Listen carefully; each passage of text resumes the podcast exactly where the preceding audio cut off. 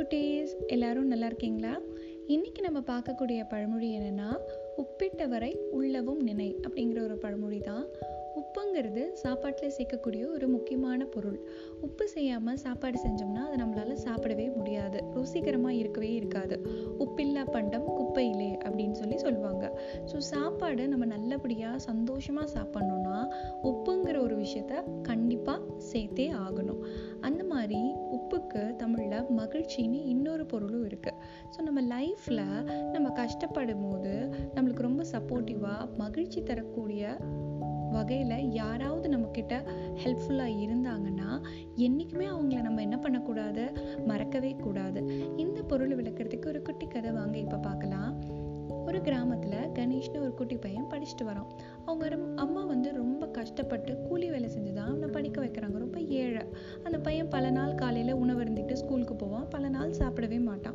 அவங்க பக்கத்தில் வீட்டில் ஒரு பாட்டி இருக்காங்க. அந்த பாட்டி வந்து இட்லி கடை போட்டு தான் அவங்க வியாபாரம் செஞ்சு அவங்க வாழ்க்கையை நடத்திட்டு வராங்க.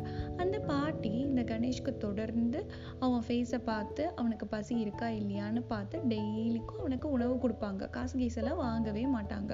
இப்படியே அவனோட ஸ்கூல் டேஸ் ஃபுல்லாக போச்சு. அவனும் ரொம்ப சந்தோஷமாக அந்த பாட்டிக்கிட்ட சாப்பாடு வாங்கி சாப்பிட்டுட்டு சந்தோஷமாக ஸ்கூலுக்கு போயிட்டு படிச்சுட்டு வந்துட்டு இருந்தான். அவங்க அம்மாவும் எப்படியோ கஷ்டப்பட்டு அவனை டுவெல்த் வரைக்கும் படிக்க வச்சுட்டாங்க.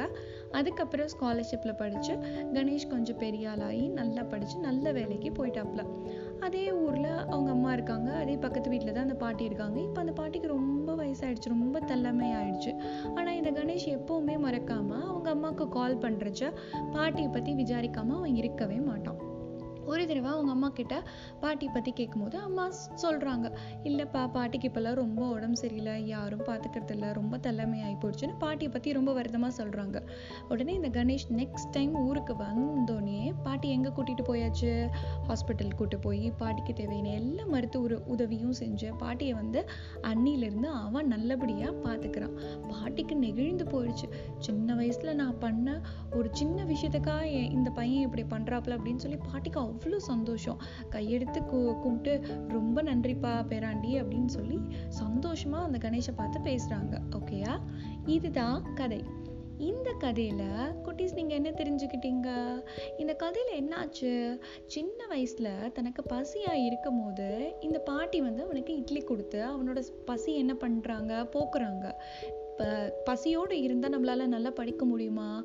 இல்லை ஃபஸ்ட்டு நம்ம வயிறார என்ன பண்ணணும்? சாப்பிட்ணும். அந்த வயிறார சாப்பிட்டு அவன் மனசார அபாடா நல்லா சாப்பிட்டாச்சு போய் நல்லா படிக்கலாங்கிற ஒரு சாட்டிஸ்ஃபேக்ஷனையும் மகிழ்ச்சியும் இந்த பாட்டி தான் ஏற்படுத்தினாங்க.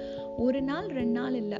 அவன் பன்னெண்டாவது படிக்கிற வரைக்கும் இந்த பாட்டி வந்து தொடர்ந்து அவனை பார்த்துக்கிட்டாங்க. எந்த எதிர்பார்ப்பும் இந்த பாட்டிக்கு அந்த பையன் கிட்டேருந்து இல்லை.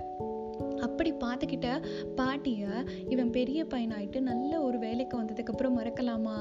இல்லவே இல்லை. அவன் மனசார மறக்காம இன்னைக்கு அந்த பாட்டிக்கு ஒரு கஷ்டங்கும் போது முன்னாடி வந்து ஃபஸ்ட் அவன் தான் என்ன பண்றான் உதவி பண்றான் இதை தான் தமிழ் பழமொழியில என்ன விளக்குறாங்க? உப்பிட்டவரை உள்ளவும் நினை யாராவது ஏதாவது ஒரு வகையில் மகிழ்ச்சி தரக்கூடிய விஷயங்களோ இல்லை சப்போர்ட்டிவாவோ கஷ்டத்தில் இருக்கும் போது கை தூக்கி விட்டவங்கள நம்ம என்றைக்குமே என்ன பண்ணக்கூடாது?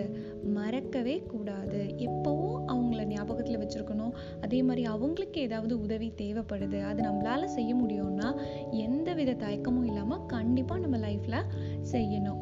ஒப்பிட்டவரை உள்ளவும் நினை. One good turn deserves another நான் மறுபடியும் வேறு ஒரு பழமொழியோட வேறு ஒரு கருத்தோட உங்கள் எல்லாரையும் வந்து மீட் பண்ணுறேன் அது வரைக்கும் பாய்